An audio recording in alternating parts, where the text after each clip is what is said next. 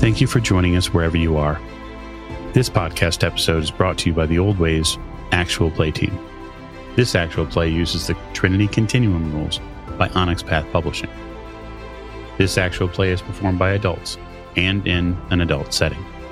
While we try hard to stick to language for all ages, listeners should know that this podcast may include mature themes and various hijinks. All content, including names, places, events, companies, and etc., which may bear resemblance to entities living or dead, is strictly coincidental. And now, on with the show. Thank you for joining us again on episode of the Old Ways Podcast. I am normally your keeper, Keeper Michael, but I will be releasing control to storyteller James, who is going to tell us tonight what we're going to be playing. Go ahead, James.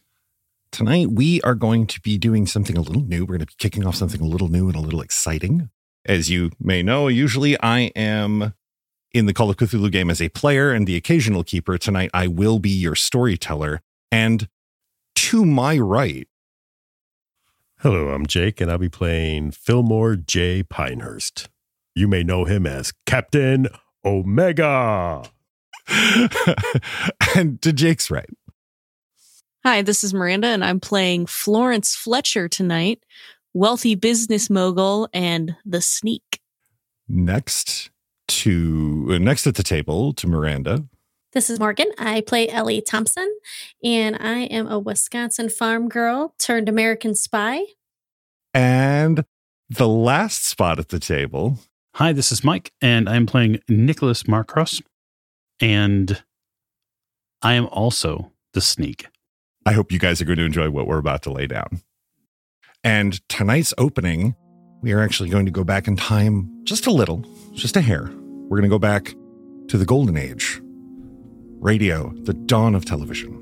In fact, literal dawn of television. The year is 1939. It is New York. There's a cloud or two in the sky hanging over the city itself, but you can en- you guys can enjoy those from the outside because where you're at, it's sunny, it's warm. In fact, it's almost bordering on a little muggy. It's April 30th. And even though it's not open, the glories of the 1939 World's Fair stand before you. There are flags fluttering in the breeze. You can already smell food cooking. And Ellie Thompson, plucky Ellie Thompson, has just stepped out of a cab. Morgan, Ellie finds herself standing outside of a gate, a stone gate. Light gray concrete. The city's hustle and bustle fallen into the background as you stand in the middle of Flushing Meadows. You've been called here, you know, to attend and see to some of the opening procedurings of a, uh, a specific um, person here at the fair. All of that is pushed to the back of your mind because the glory of what stands before you and the sheer buildup of the senses already. People flowing in and out of the gate, gray suits, blue suits, hats, floral print dresses.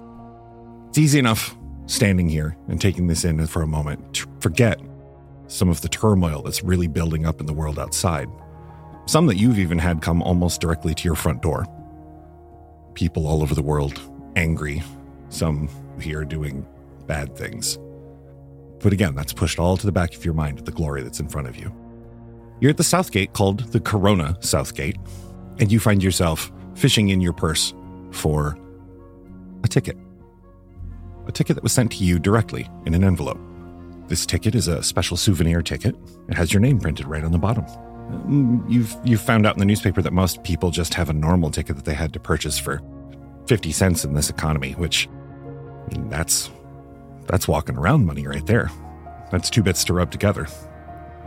Nowadays, who has two bits to rub together? Not a lot of folks. So, with ticket in hand and the sun beating down on your head, what are you doing? Does the ticket have anything on it, uh, like where I'm supposed to go? On the back, written in pen, is Hall of Industry. And at the bottom, uh, or underneath Hall of Industry, it says Pinehurst. I um, I'm assuming I don't know where that's at. Um, is there any maps or anything up that I can, you know, find my way to the Hall of Industry? Oh, you take a look around.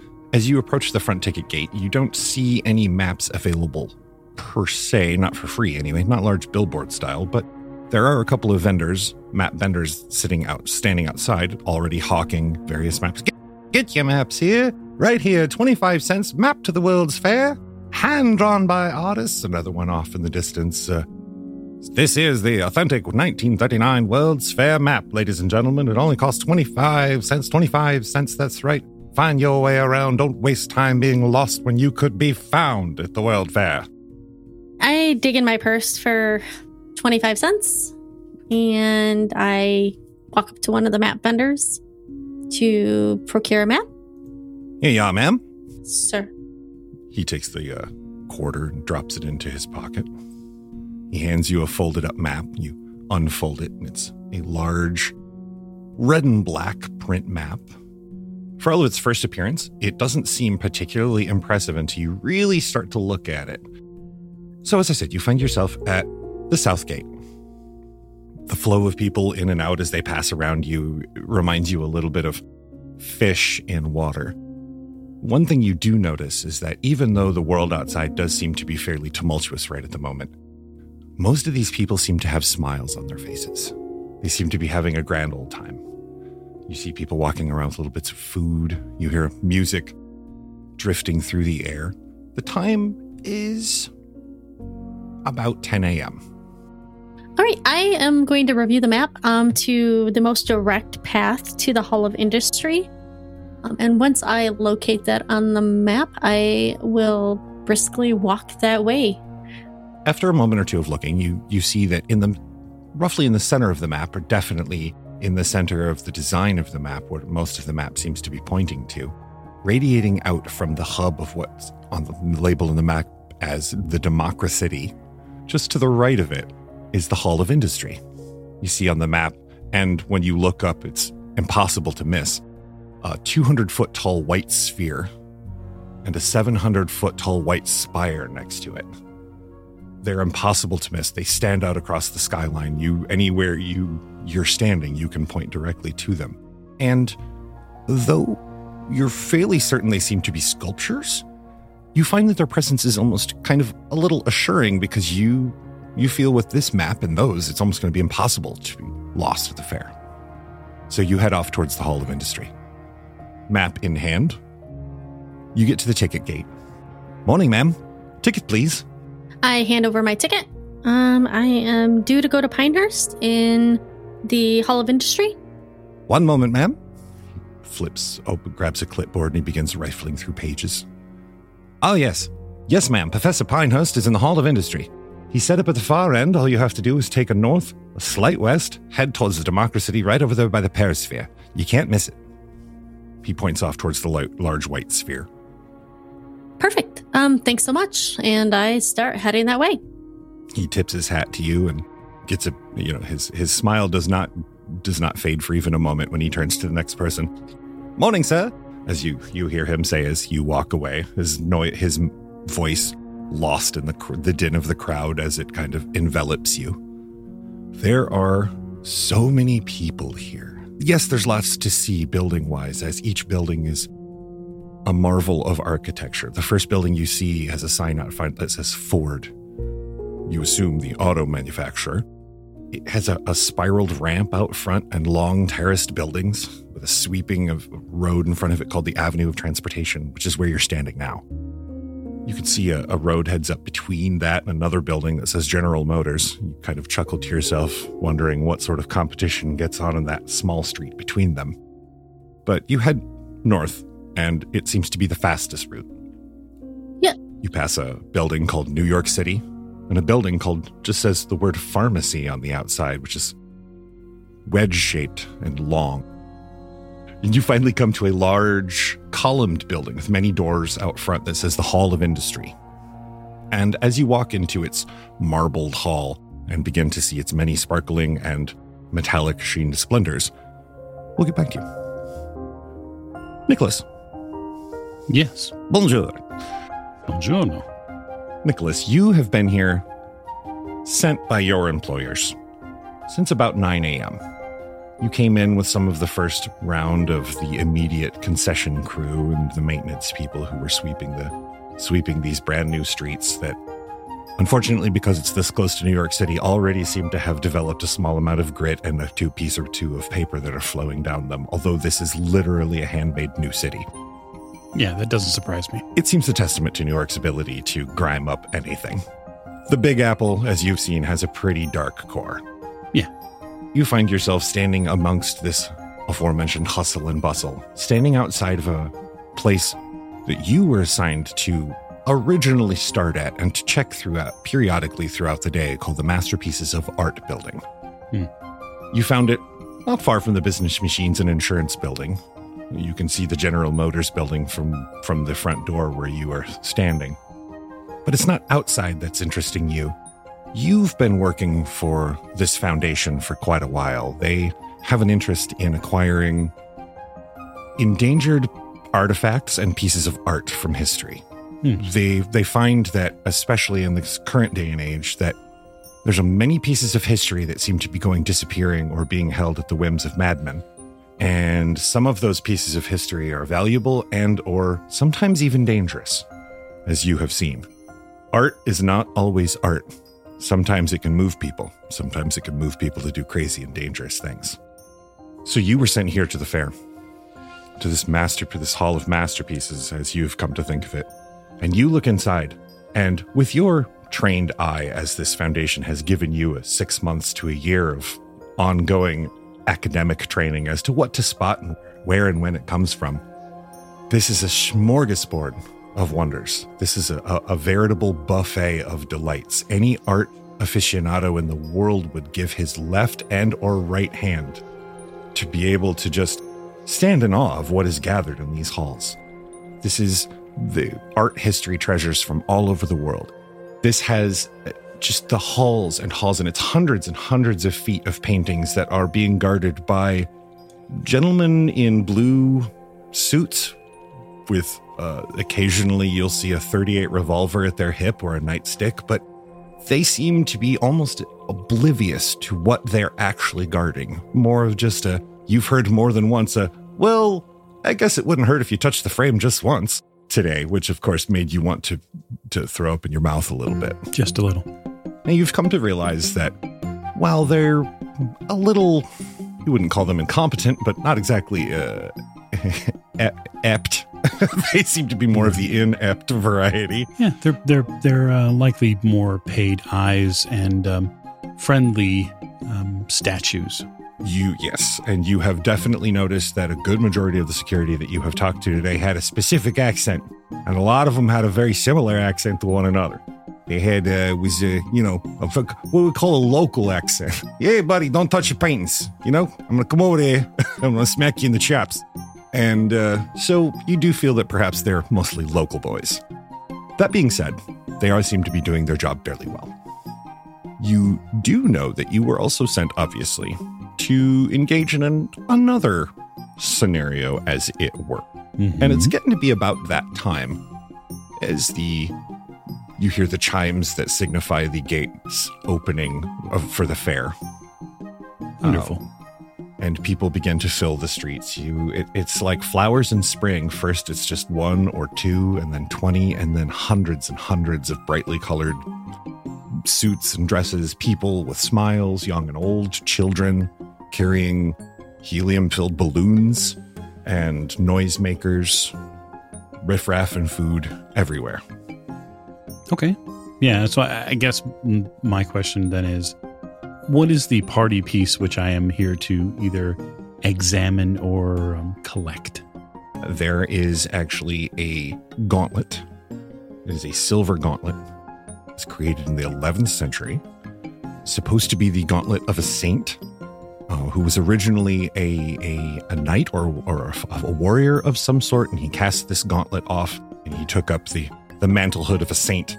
And his gauntlet now apparently had some sort of mythological folklore ability to either heal or strike down people who touched it. Oh, well. You do know that it's an extremely valuable piece. We're talking probably one and a half million dollars on the American market currently. Yeah, so it's an astronomical amount of money. Yes, ridiculously. Okay, it's more than walking around money. That's folding money right there.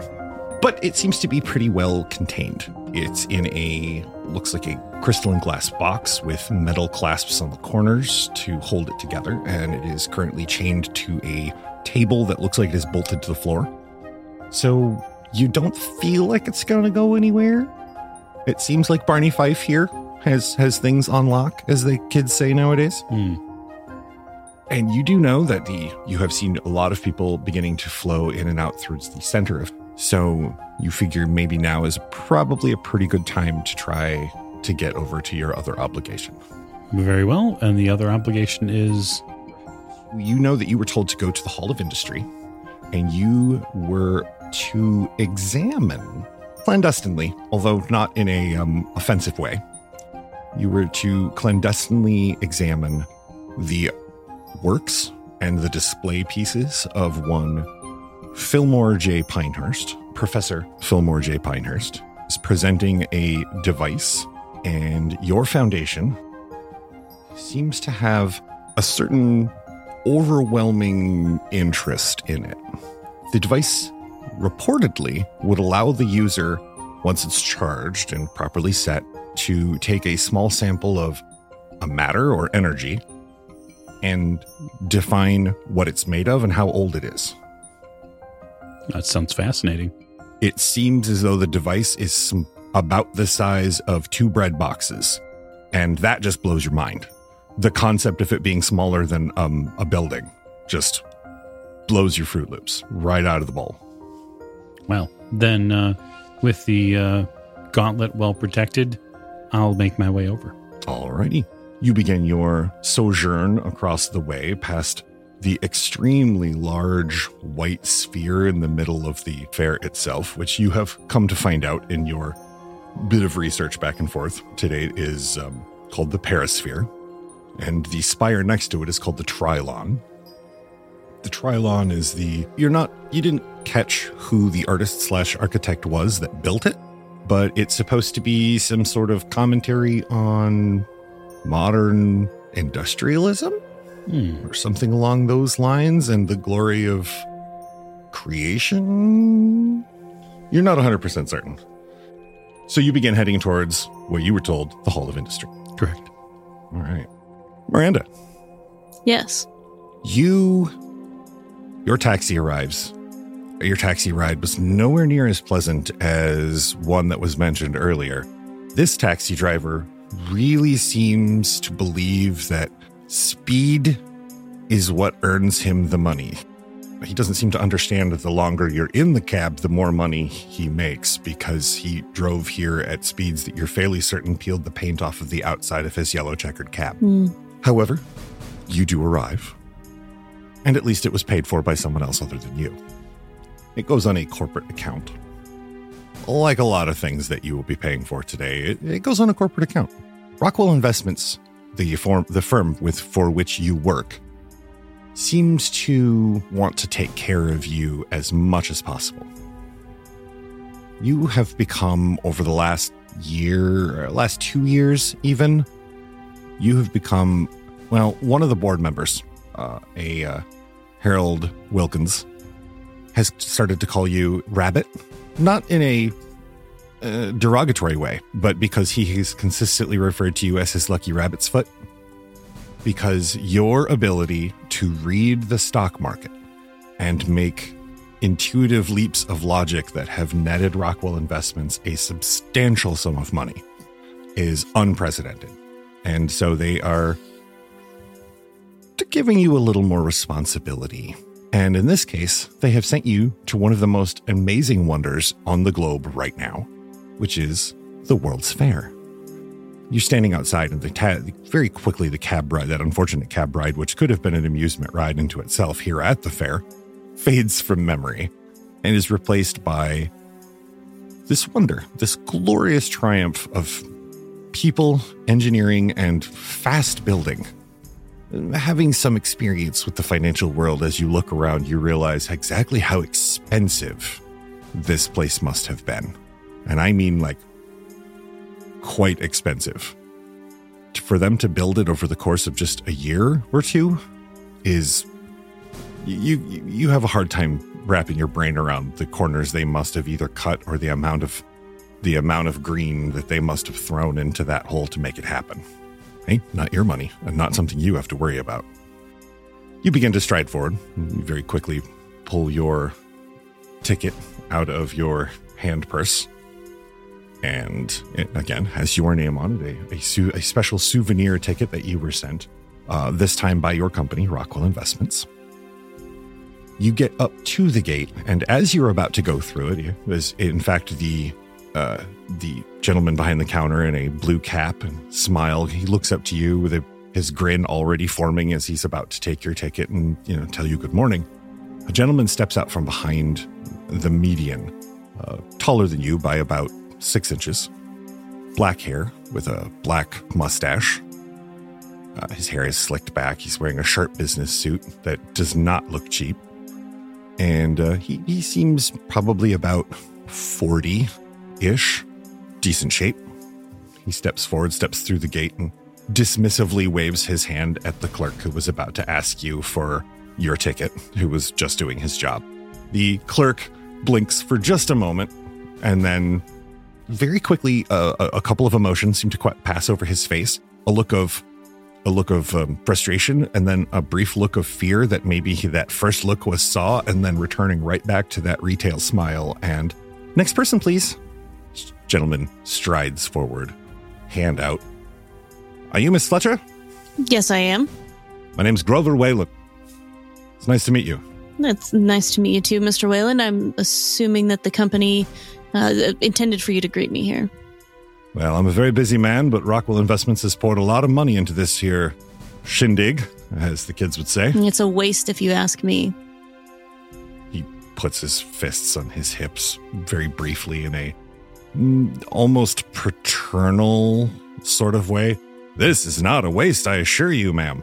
This here is going to be one of the most glorious spectacles known to man. We will get a national support and perhaps even international support in a time when it's important. Come on now. And he turns and he starts walking, expecting you to pretty much just fall into step behind him as he walks away. Yeah, and I will. I'll I'll, I'll follow. Okay. Briskly. As he's walking and you catch back up to him, he's literally mid sentence as if he had not stopped talking the whole time that you were catching back up to him. And over there, well, that right over there, that's where General Motors Hall.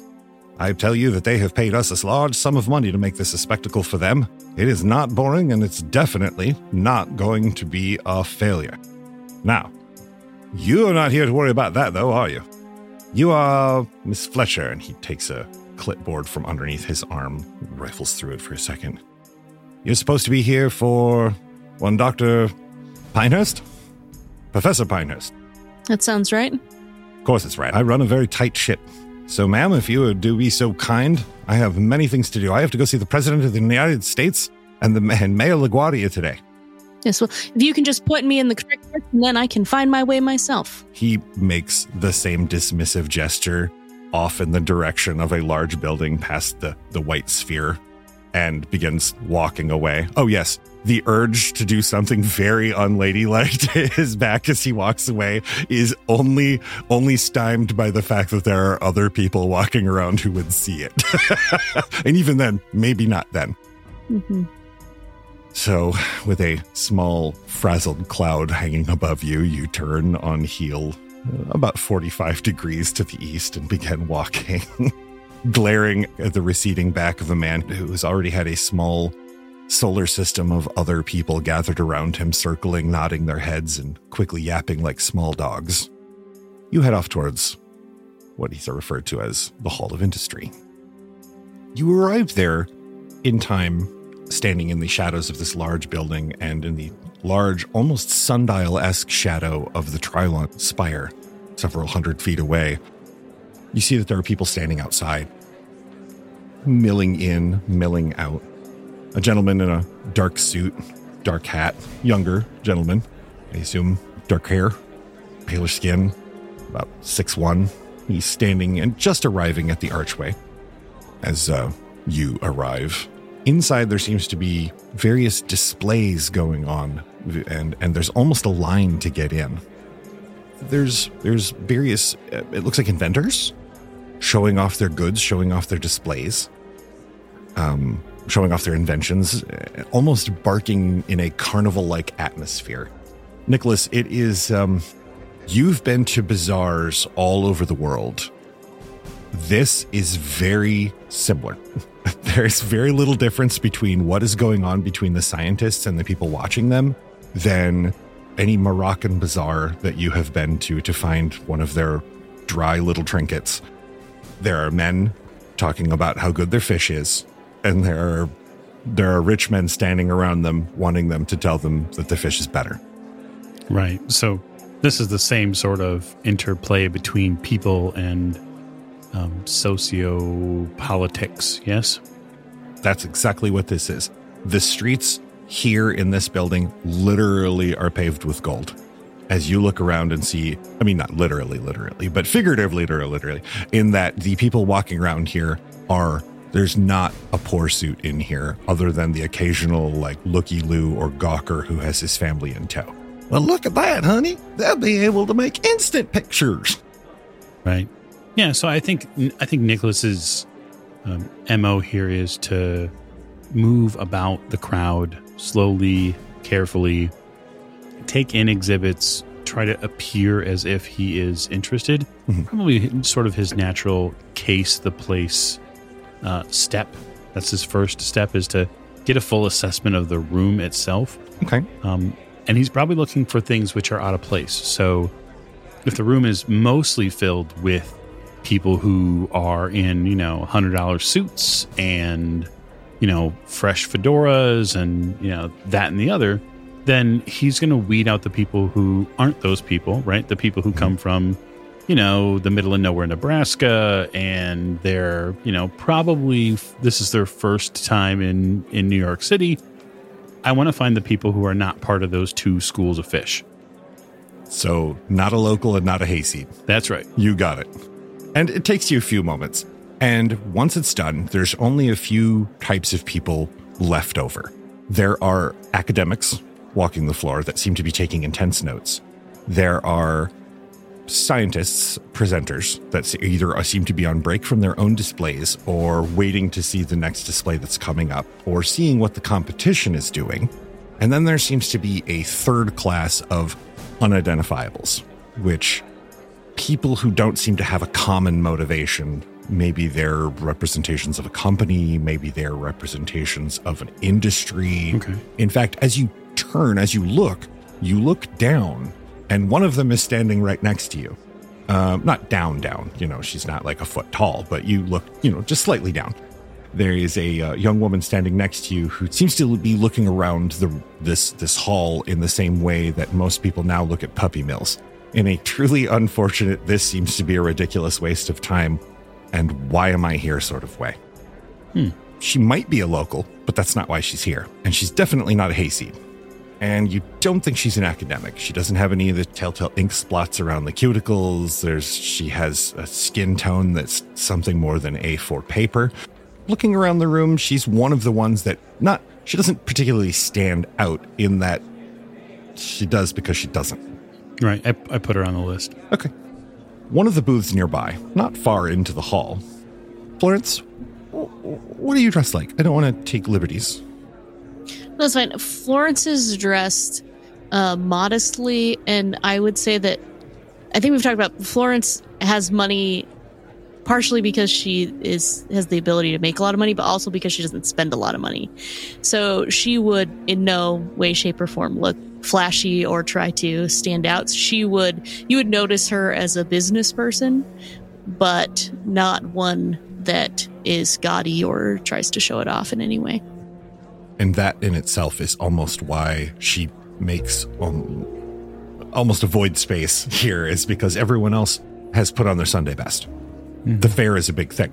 Everyone else has put on literally their Sunday best to go to the fair. Yeah. So she she and I then are very much alike in the sense that like I'm not wearing my Sunday best per se.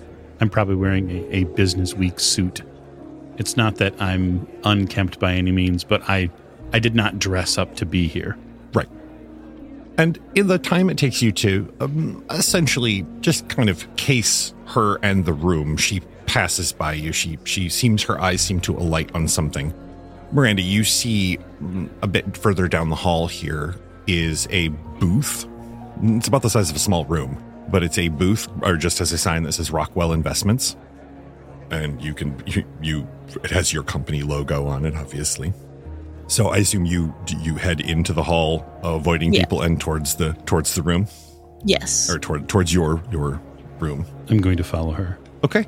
You begin to follow her, and amusingly, she is actually you, at every step that takes you closer to the Rockwell Investments booth, you find to be slightly more and more um, unusual because that essentially was probably where you were going to go. Oh, fantastic. So, yeah, because standing at the Rockwell Investments booth are two people. One, um, Morgan, what does Ellie look like? She's probably about five, six, five, seven. She's got longer brown hair, blue eyes. Um, she's got, she's probably got tan skin. She spent a lot of time outside, and she's dressed to blend in at the fair because that is what she was trained to do. Okay.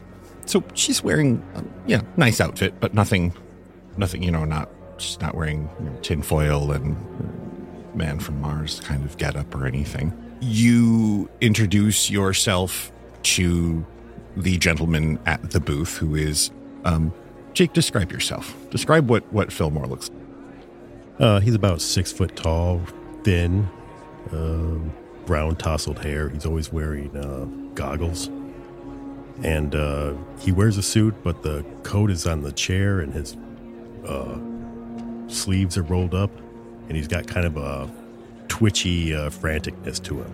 This woman walks up to you, extends a hand. Morgan, you extend your hand to him, and she introduces herself as your liaison to the World's Fair and an aide to help you in your displaying.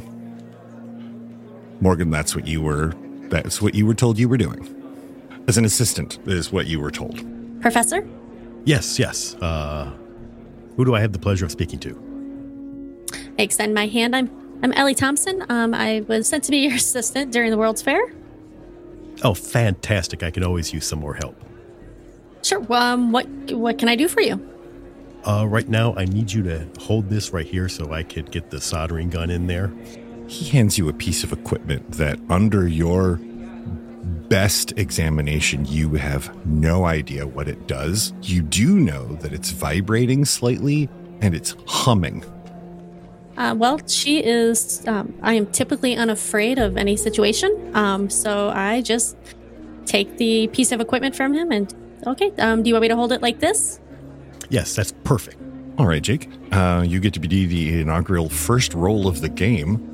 I would like you to make me an intelligence and technology. So, what Jake is going to be doing is in the system, each stat attribute or skill has a series, a number of dots. You add the dots of your attribute plus the dots of your skill. Each dot represents a d10 you roll. Your difficulty, sir, is going to be eight. So, for every die that you get above an eight, in the system for talents, uh, which is what you guys are considered.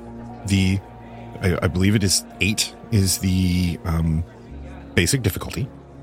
If you roll a 10, roll it again. That's considered one success and then a possibility for another success.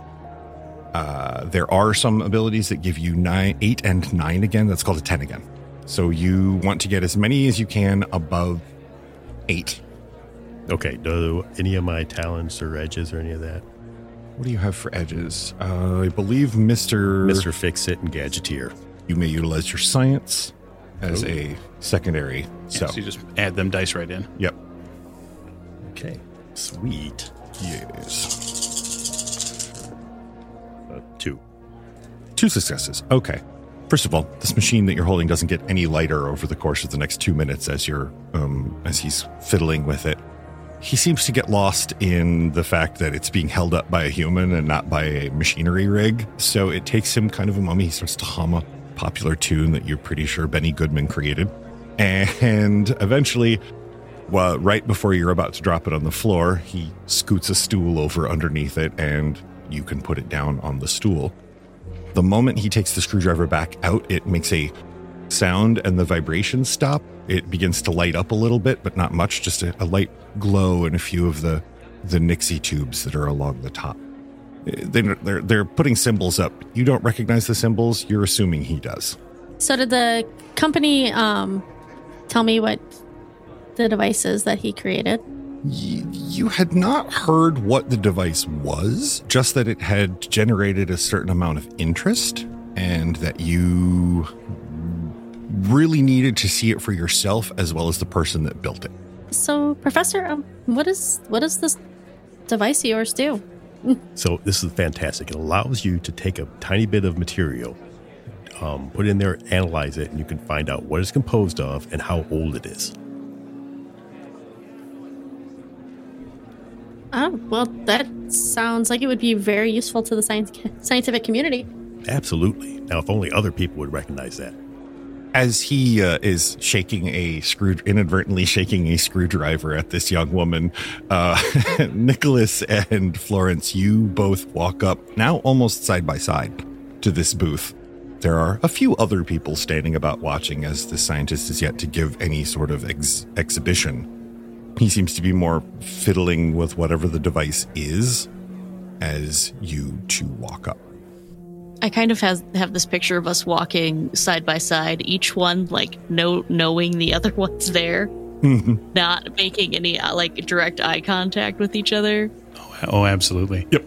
It's a lot of side eyeing and glancing and peripheral vision. I was probably very careful, like almost slight tilting of my fedora to keep my eyes from making eye contact with her because I don't want to. I don't want to make eye contact with her. And both of you occasionally, uh, like with every other footstep, think, okay, they're going to veer off any second now, and this will Yeah. be over. And then every footstep that falls, it doesn't until you're finally both standing side by side in front of this display area. Now surrounded by you, you sort of almost have to, you don't have to weave your way through a crowd, but you definitely, by the time you stop moving, there are other people gathered around you.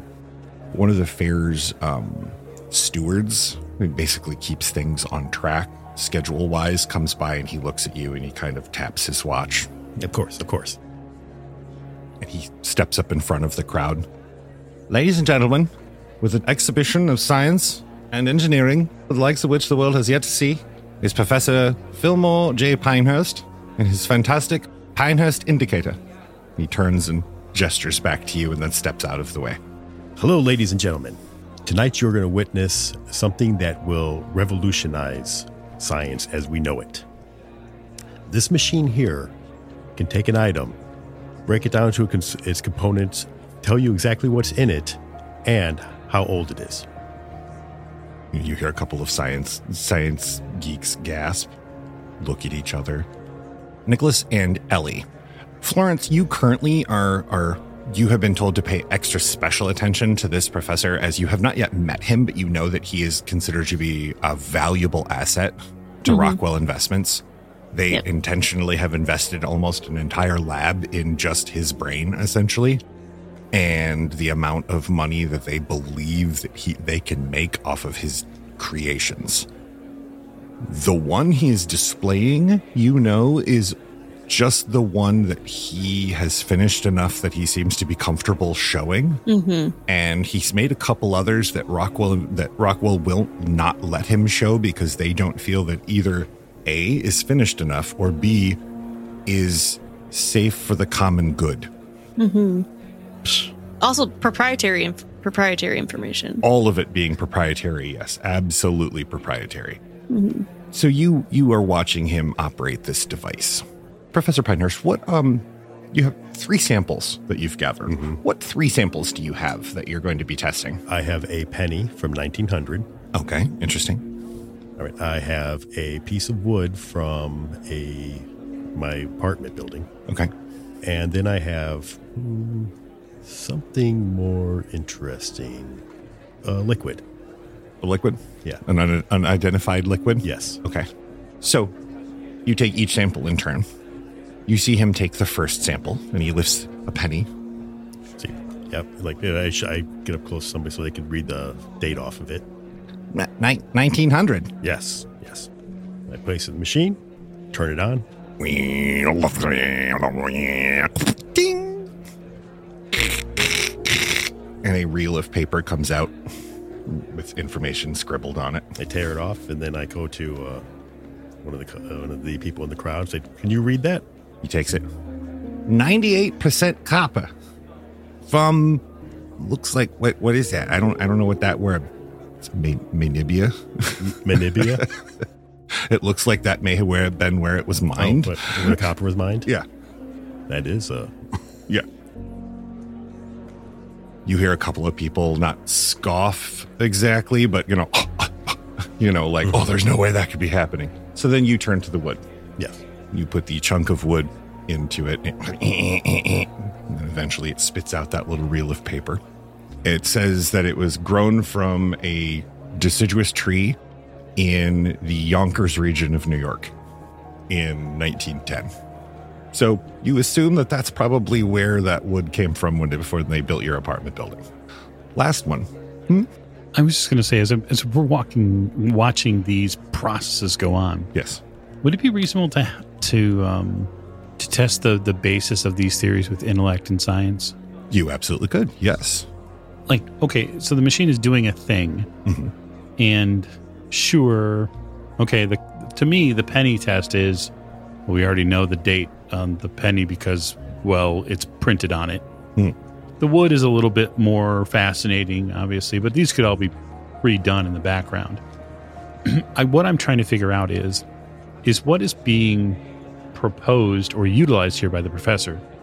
Is it scientifically possible to even do what he's saying, or is it scientifically possible to have the machine do what he says it does? Give me uh yeah, give me an intellect science roll. Yeah, five dice. Voodoo up the dice. I'm going to try. These are the um, Eldritch Glam Eldritch Glam dice. Ooh. They're pretty. They have given me one success. One success. Okay. So hearing him, hearing what he's saying, and watching what he's doing with this machine, it would be possible, perhaps, if the device could break whatever the item is down and then reference it to samples that it had already taken in? Maybe? Or it would be some sort of scientific device it would be some sort of scientific principle that you just have never heard of that that it's like so far beyond what you know which you try to stay you know you read popular science or popular mechanics and you could probably build a hutch over a weekend with the proper tools so Nicholas has two dots of science and a dot of technology. He's not a he's not a layman No, by any means. not a layman. to He understands the basic principles. So if Professor Pinehurst has built what he says, if the Pinehurst indicator does what he says it does, this will revolutionize the world. then I actually get I, I get a little closer because I get interested. Sure. You move forward just a little bit. Florence, the, the gentleman that was standing next to you finally moves away from you a little bit. He's no longer close enough to literally rub his elbow on your elbow. She's like, oh, thank God. No, well, my thought was I move closer as well. He's not going to beat me out to this. If this is a, a good and he could be trying to get company secrets. He could. I don't know who this guy is, and I'm suspicious. You, um, in an effort to adjust yourself a little bit to be not closer, but so that he doesn't exactly get away from you, you end up bumping into an, an older gentleman with, um, mostly to call it salt and pepper would be generous. It's mostly white with little bits of black in it now, little bits of pepper left. A large bushy mustache, big white bushy hair. He's wearing a, a rumpled cardigan and a pair of rumpled slacks and a pair of beaten up shoes. He's standing there in the crowd watching. He has a delighted look on his face and a small notebook and a pencil that looks like it is one of several thousand that have gone through his hands. You bump into this not exactly elderly gentleman, but definitely uh, crested the hill of middle age. Um, he, he oh, I, I, I, I um, apologize. Yeah, and he he pats you very lightly on the the shoulder, Florence, and then he realizes he has in fact went on too long and takes his hand off and Yes. seems a little. Uh, for his older self, he seems a little sheepish. Mm. But uh, excuse, excuse me, sir. Excuse me. My apologies. he kind of he mumbles something in a language you don't quite understand, and he he nods his head and makes kind of an apologetic, almost little boyish grin gesture. So, as you guys are watching this professor give his uh, ex- exhibition on this fantastic device, Ellie, you are kind of thrust into the position of magician's assistant for a magic act you did not rehearse for. As the professor uh, keeps handing you things and having you stand in specific places, he he'll ask you a question and then look at you with a expectant response as if you had already rehearsed this this display exposition but have not. So I need you to give me a manipulation humanities roll, please. Yep, and um, just to state before this, since he's like doing this, mach- using this machine, not sure what it's really. It could blow up, maybe. I, I mean, It, it, So uh, I- abs- it seems like it absolutely could. Yes. and so I throw um, right before it starts. I throw my hair up in a bun. Um, is there any extra pair of goggles laying around? There's like four. Yeah. Okay, I gra- I grab one, a pair, and put them on because kind of protect myself. Because the, the professor didn't offer that up when he was going to start the machine. he, he seems a little eccentric, and that's okay. Um, so put those on, and I'm, I'm also keeping an eye on the crowd um, to make sure there's no one, nobody that's you know out of place. Sure. In fact, because you are keeping an eye on the crowd, at the back, I won't even make you roll for it. It was manipulation and humanities, right? Yes, please. Okay. A success is an eight and a nine, right? Or anything above an eight. Okay. I have two successes and I get no ones. Two successes. And I get one and I get one ten. roll that ten again. Okay. Um and I get a nine. So I get three successes. With the three successes on your, um, what I essentially we would call an acting roll, you managed to maintain your composure on stage, dealing with the improv that you are having to deal with from the professor. And the only moment that you have a lapse, and it's you, only you would notice it, is you look up and at the back of the crowd, there's whereas everyone else is wearing nice suits, nice dresses, very light clothing because it is April 30th and it is extremely warm and sweaty out. You notice a gentleman at the back that's wearing a full trench coat and a hat that's been pulled down. He is definitely watching the display, but he is not dressed for the weather at all. And it's the thing that immediately attracts your eye. Yep, so I, I, I keep an eye on him as well as obviously paying attention to what the professor is asking me to do. Um, James, did I bring any sort of weapon with me? You did bring a small snub nose 38. I did. It is in your handbag, which is on a table nearby. Oh, well, that's a kind of mentally calculating in my head whether I'm going to be able to reach that in time if that gentleman decides to um, come forward and cause an issue. I think I can get to it. Um, so I just kind of keep going and, you know, try to make myself nearer to my handbag and not let Professor know that anything is up. Okay. Professor, she's uh, for an assistant that you don't think you've worked with before. It's hard to tell. People all kind of blend together once in a while, so you're not used to them. But she's doing quite a good job. Um, she's she's helping where he needs to be helped. You know, she's occasionally holding things. She hasn't interjected anything that sounds, ob- you know, obtuse or stupid, um, which is fantastic. Yeah, that's everything I need. Yeah, exactly.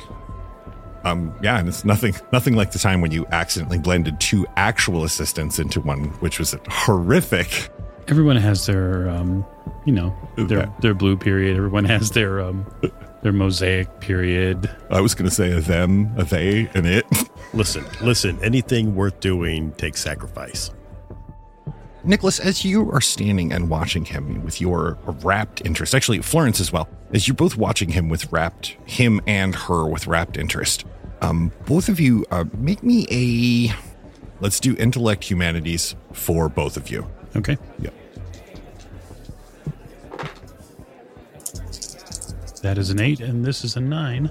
That's two. two successes. And Florence has one success. One success. Okay. You both notice. Nicholas, you notice it first, and Florence, you notice it almost because Nicholas re- seems to react to it subtly. That uh, the lady that's helping him, the professor, his assistant, notices something behind you. You look first, Nicholas, because you notice first. And again, because he turns his head and you have that, I really don't want to make eye contact, you look too to see if he's spotting an opportunity that you should be spotting first. And you notice uh, two things. One, Nicholas, you notice that this small man that's standing next to you. And uh, if you'd like, both of you can make me just a straight intellect roll just to see if you recognize who he is. But more importantly, you notice that there's a man at the back wearing, uh, he's definitely not dressed for the weather. He's dressed much heavier than he seems, than he should be. And he seems to be looking rather intently, what you can see from the reflection of just like the eye slits between hat brim and collar. Um, it, he seems to be looking either at you, at your guys, or intently at what's going on on the stage, like very intently. I would like to ensure that um, you are you remember a gift I have, which is mirrored sunglasses, Yes, please. which means that if someone, anyone, means me harm, um, I would I would be I would be preternaturally aware of it before I even look. Like if, if he means me ill, then I would know I would know that he's there or that not necessarily he, but I would know that someone here means me harm. All right. Then we will say the reason that you turned to look first. I won't even make you roll for it. That is a fantastic use of gift. Um, the reason that you turned to look in the first place, simultaneously, not only was it the assistant's brief pause when she looked out at the crowd, but at that moment, the way she paused, something on the hackles in the back of your neck stood up a little. It, it gave you that. You haven't felt this since that one night in Marrakesh. Um, Man, Marrakesh. Like all over again. Yeah, seriously. And you it's what turn prompts you to turn and look. That hackles feeling, that knowledge that there might be a barrel pointed at the back of your head without you knowing it or some such. I will roll for the other one then. Yes, please. Uh, that is a 10 and that is an 8. Uh, so that's just two. All right. Um so you as you as you sweep as your eyes sweep the crowd, your eyes go towards the person in the back, but they alight briefly on the person standing between you and the woman whose eyes you are desperately trying not to meet because it's just awkward as hell at this point. and the rumpled old gentleman between you, you have actually seen in the newspapers hmm. fairly often over the last couple of years. In fact, he's been working on quite a few important things for the government of the American government, not the New York government. Uh, in fact, he has been working on what they are calling atomic power, something about splitting atoms.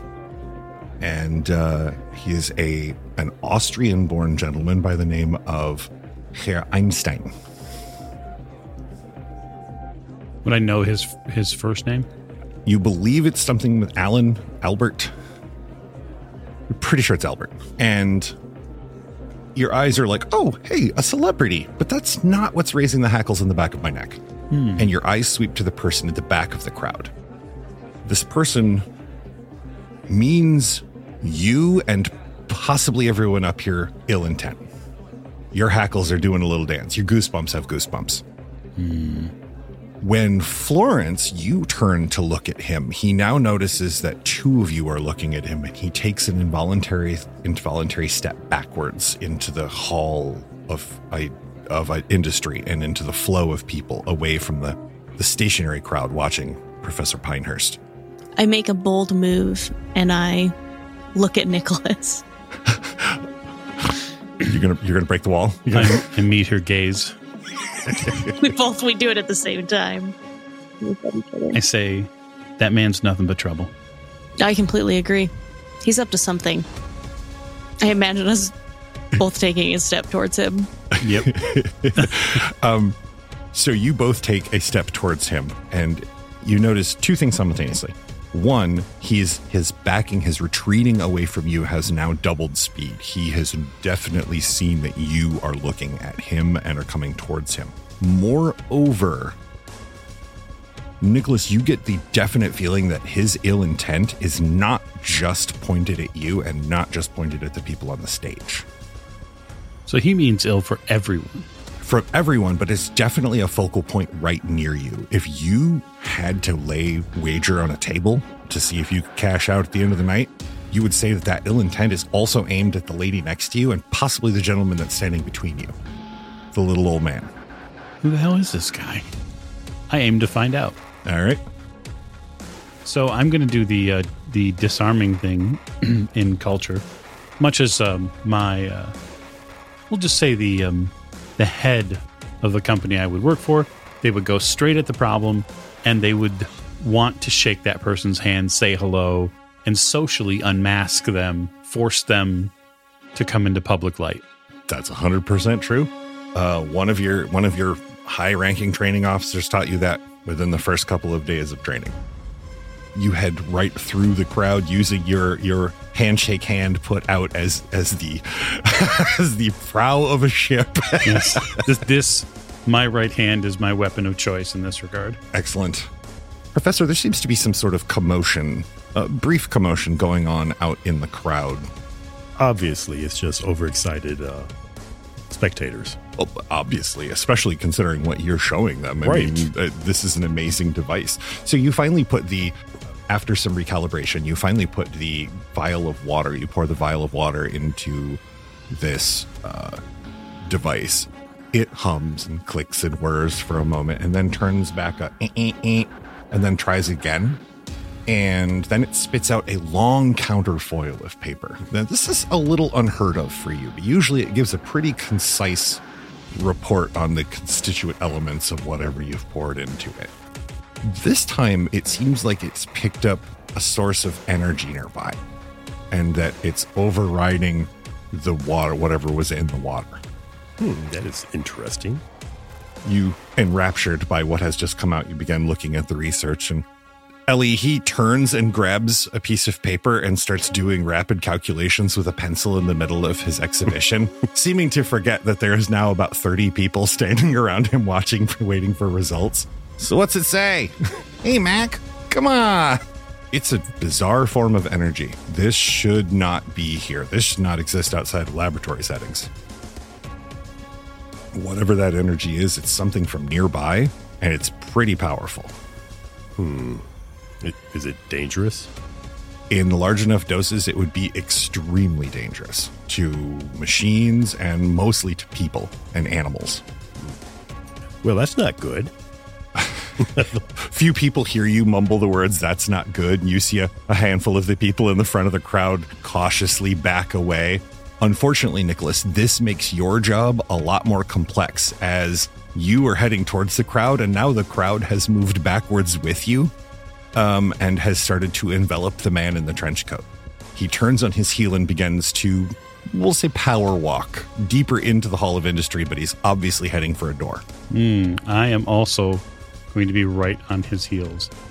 I have to know what he wanted, and I have to know why he wants to do so many people in this room, myself included, such ill. Okay. Um, that's not something that the uh, the foundation I work for would let slide. Not so much. You head out into the crowd. Florence, are you going with him? He seems to have really fixed an eye on whatever this guy, whoever this person is. Yes, I am. All right. So the lady falls into lockstep next to you and begins matching pace to, to capture this or to, to go with this guy to uh, apprehend him in some fashion for question answering, whatnot. You finally finish your calculations, Professor, and you look up and your crowd has pretty much all dispersed. There's like one kid with a balloon and his finger in his nose up to like the second knuckle and like a couple of people standing there hoping that science, more science happens, that something fun happens. And that's about it. Uh, Ellie, he's uh he stops pontificating and then stops calculating. He seems fairly concerned with what has come out on this paper. Um, his brow is furrowed and and and now has some uh, charcoal on it because he swiped his forehead with the pen or with the hand that he did the calculations with. Professor, um, there's something wrong? Yes, my machine has picked up an energy source, a dangerous one, and nearby. Ellie's immediate thought is to let's go hunt down that energy source. Do you say that too? Yeah, I'm like, Oh let's- no, no, no! I don't she say stands that. up and for a moment has this in this this this quizzitive look, and then it passes quickly as she she, she reshutters the windows and puts a normal face back on. Well, obviously, we have to find out what this is because it's too dangerous to be allowed uh, just out there. So somebody needs to be given a stern lecture on the safeties of science. So do you s- strap on your other piece of equipment then? Yes, I actually, uh, yeah, Okay. I go grab a uh, a green satchel, and it looks like a some kind of device with a handle, So, how do we go about? almost like a gun. So yeah, he puts on this green satchel. It has a um a curved like the old phone cords, one of the curled cords that goes into something about the size of a modern hair dryer that also can clip on the belt. Um, what what is what is that you're carrying? Well, this is my hyperatomic flux energy transmogrification ray.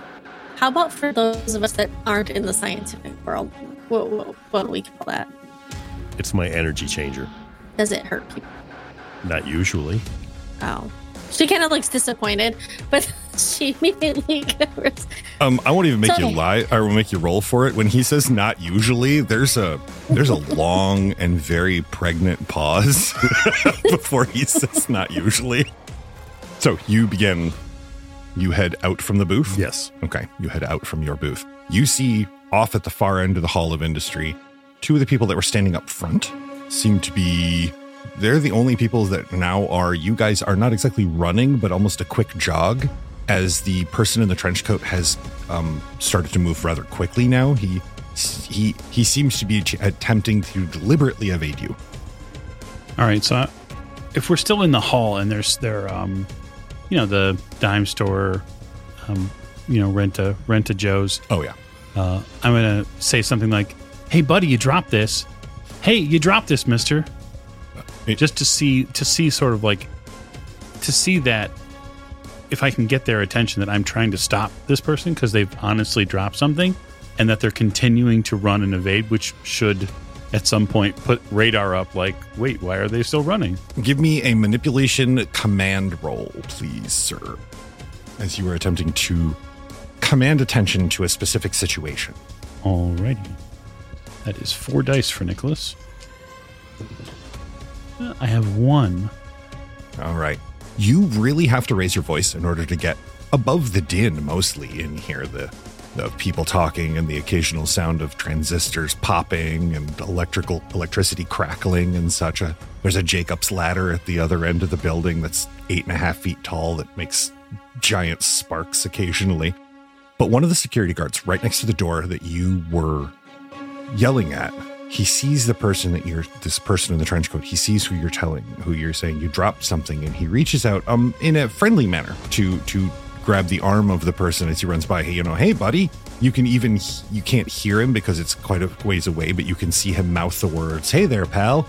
And the person in the trench coat wrenches his arm out of the grasp of the security officer and he turns around he spins around to look at you and the hall himself the coat flies open and his hat falls off. It's a bald older gentleman. Um, his skin has a very unhealthy light yellow complexion to it. His now that you can see it it stands out in this hall of of fairly normal complected people.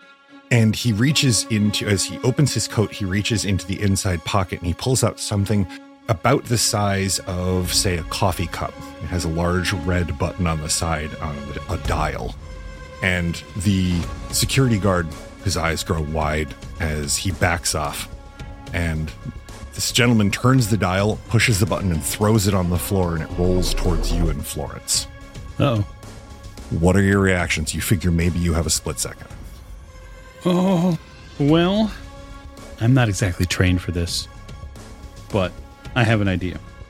So, I think what I'd like to do is it's a hall, right? So it's probably got a big. The doors probably have, I would imagine anyway, tall windows on top of the door frames, let a bunch of light in. Very much vaulted ceilings. Most of it is concrete and marble. All right. Not so much. So I'm gonna I'm gonna go. I'm gonna choose a different tack, James. So I was my, my first plan was to soccer kick this thing into the air Gotcha. Gotcha. uh, to try to evade it away. But I also have demolitions training, and so I'm gonna assume that this is some sort of grenade. Does seem like some sort of explosive or or detonative detonative device. We'll call it. And so what I'd like to attempt to do is, we'll say, freeform disarming of a of a live grenade Oh, fantastic. Okay. in real time. That shouldn't be too hard. Should be pretty easy. So what I'm going to need you to roll for me, I'm going to we're going to rule that that that is a cunning technology roll. Mm-hmm. Intellect would give you a time to study it, but cunning is at this point you are on the heel. So Yeah, that's good because that's really, truly, probably uh, the only. I'm going to get two seconds to look at this thing. Yep. That's not bad. So I have two tens, that's fantastic. uh, and one's rolled over an eight. So I have three successes. Fantastic. Okay. So this canister rolls and literally lands like it nudges up against the tip of your shoe. Um, Florence, you look down as he, it won't even say casually, but in an almost practiced manner, reaches down and picks up this dirt or this um, um, dull silver canister, picks it up, looks at this dial as you realize the dial um, looks a bit like a combination lock dial and is counting down grabs it and pulls out a pocket knife, quickly jimmies the side open and pulls out a handful of spaghetti looking wires and uses his Swiss Army knife to clip two wires and splice them together. And you hear the this device. Like it makes an active power down Yes. sound. Yes. Hmm. Yeah. What now that you can see inside of this device, it is some tech that you what what it was going to detonate is not like anything you have seen before. It is a blue, glowing, sparkling, almost it looks like a fluid maybe that is generating now a small amount of heat and is making all of the hair on your arms and your head stand up being in contact with this. I look at Florence, not knowing her name yet, and say, "Gee, Willikers, what do you think this is?" I don't know, but it's a it's a good thing you were here. Yeah, I bet that egghead inside knows what this is.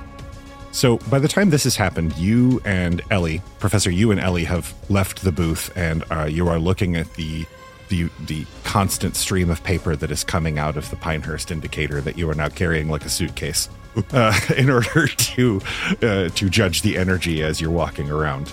The closest source of this energy seems to be coming further up the hall, where those two people that ran off suddenly are standing. Well, then that's where I'm going. Just a moment later, that professor shows up with something about this. He shows up with the device he was using just a little bit ago, and it looks like it has a um, a, a microphone attached to it, like a reporter's microphone. And he he holds the microphone next to this device.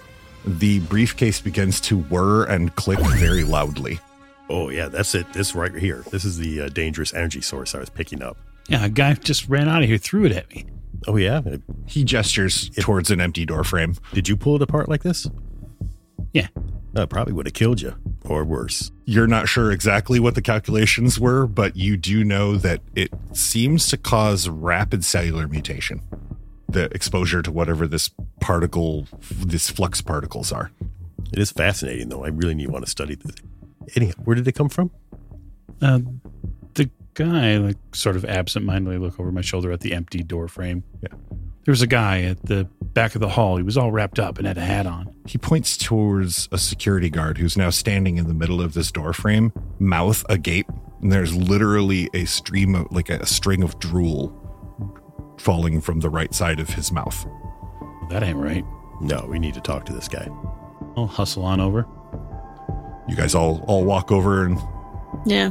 So you get over to this security guard and you you not surround him per se, but you approach him as a group. Who is talking to him and who is who who is approaching him first? I mean, it sounds like Nicholas is. Yeah, I, I'll uh, approach him. Uh, you step over the small puddle of drool that has soaked the front of his shirt and is now accumulating next to his shoe. Uh, give me a give me an intellect medicine roll real quick. Anyone who wants to doesn't just have to be Nicholas. Anyone who wants to make me an intellect medicine roll. Is this the same security guard that like touched that guy? It is. Uh, two successes. Uh, let me see what I have for intellect medicine. The professor is busy fiddling with his device. The new device. Uh, one success Yes. for Florence. One success for Florence. Okay.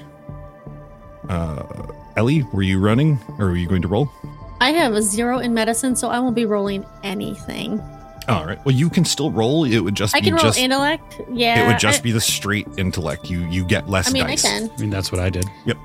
Um. Okay. I got a two successes. One was a ten, and so that's three successes. Okay.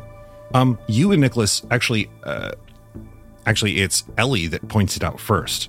As you guys are looking him up and down, Florence, you notice the obvious thing. His hand, where he touched this professor guy, the skin on his hand and up his arm has turned that same almost jaundiced yellow.